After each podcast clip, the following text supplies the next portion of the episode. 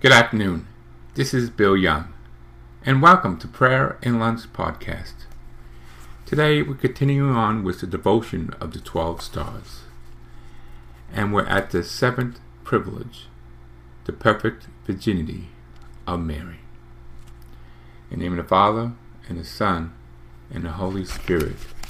Amen. O God, come to my aid. O Lord, make haste to help me. Glory be to the Father, and the Son, and the Holy Spirit, as it was in the beginning, is now, and ever shall be, the Word without end. Amen.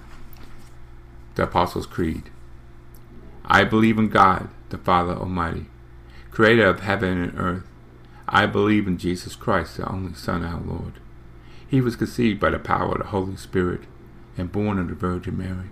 He suffered under Pontius Pilate, was crucified, died, and was buried.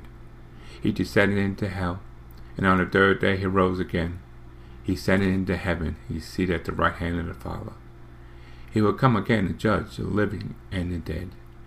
I believe in the Holy Spirit, the Holy Catholic Church, the communion of saints, the forgiveness of sins, the resurrection of the body, and life everlasting. Amen. The seventh privilege, the perfect virginity of Mary. How could, how could this come about, since I have no knowledge of man? Luke 1 34. The lily among tassels. Corinthians 2 2.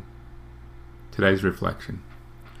The Blessed Virgin Mary is the shining glory of all creatures who, in an extraordinary way, excelled the pure vessel of virginity. The souls who entrust themselves to the care can, and in turn, become the living temples of God. Invocation You are Mother and Virgin, O Mary. Nothing is impossible to God.